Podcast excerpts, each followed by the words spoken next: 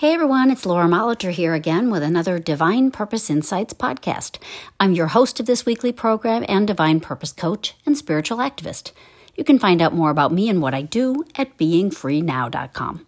You can subscribe to this podcast and please feel free to share if you like what you hear. This week I want to talk about identity and our perceptions and judgments of others. I want to discuss a little bit about how our assumptions of what we see and believe about another can be way off. Sometimes we misjudge in a way that simply misses some of the good points of another. Other times we can really do harm by categorizing, belittling, or hurting another because we've made assumptions that are based on the outward alone or on world beliefs or opinions. Clearly, we see the pain and harm done by judging one by the color of his skin, or his gender, or other characteristics that categorize without seeing the man or the woman himself or herself. We can jump to conclusions based on ignorance or conditioning, or even on our own past experiences that seem to influence our perceptions of others going forward. It requires us to be alert and to gain a spiritual view of individuals. This view is about aligning our thought with spirit, that is God, who made each one of us and who doesn't see distinctions based on the surface or on generalizations, but knows us as we truly are, as unique and yet equal ideas which He made, created to image forth His qualities in individual ways. As we gain the God perspective, the one that Jesus had, we treat others not only with compassion but with true respect. We not only make don't make assumptions about one another, but we actually desire to know who another individual really is. For by doing so, we're able to see another aspect of God's own nature revealed through one of his children. We can gain some glimpses that not only make us see things we didn't see to begin with, but make us want to see more, as well as to find common ground, ways those other individuals are like us, why we all come from the same source and can feel unified, as well as enhanced by one another's qualities and characteristics. When we truly see them and want to.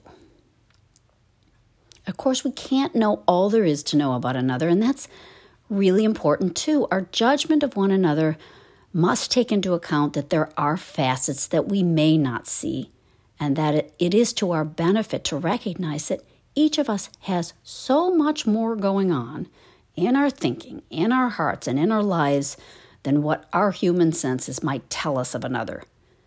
We each have a depth of feeling, a human history to consider, and desires and hopes and inner convictions that no one even those close to us, can see.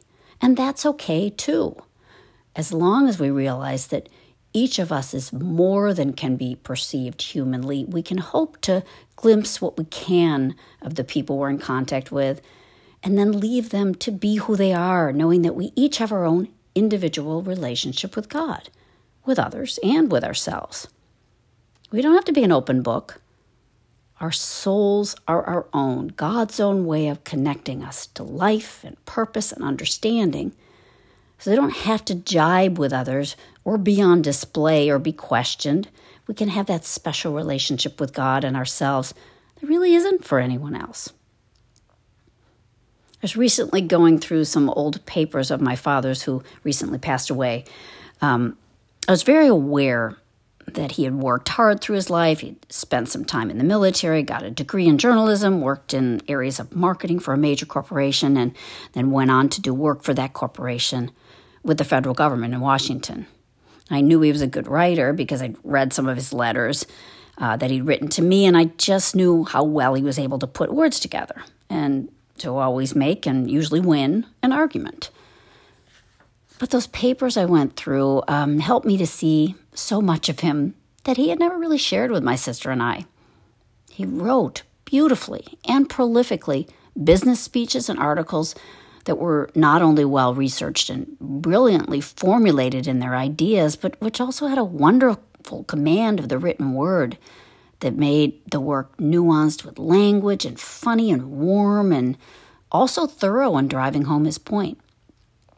I saw letters that showed his respect for others, his humility, and his earnest desire to always learn and grow and be better than he was, to advance in his job.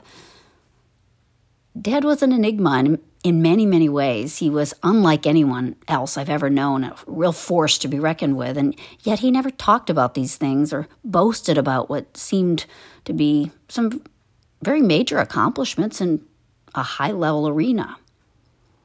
I saw my own style in his writing, and my sister saw her own view of business in his vision. He got the job done for his business, for his family, but there was so much I didn't know. What I've shared here has only just touched the surface. And I hope he would take this sharing of him in the right way. I think that he would. I'm really honoring him. And yes, I do wish he had told me more of this, shared it while he was with us, but on the other hand, he wouldn't have been who he was if he did. He was strong but quiet. I'm learning from him that we are allowed to have parts of ourselves that are ours alone. We have our own journey to take in life, and while it's nice to have people help you or give you validation along the way, it's really our own journey, one we take with God. And if we are true to ourselves, the best we can each day, then we're doing okay. Yeah, we'll probably be judged by others falsely or not seen fully or totally understood. Even at our most convincing, some people will never see us for who we truly are. But we can own our own identity with God, spend less effort and strain trying to make others see us rightly, and stay true to ourselves without judgment. That's satisfying.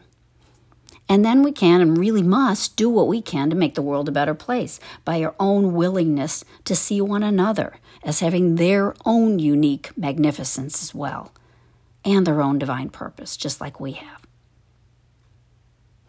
Well, that's all I have for today. I hope that that was helpful. Please feel free to contact me if you have any questions or want to talk more.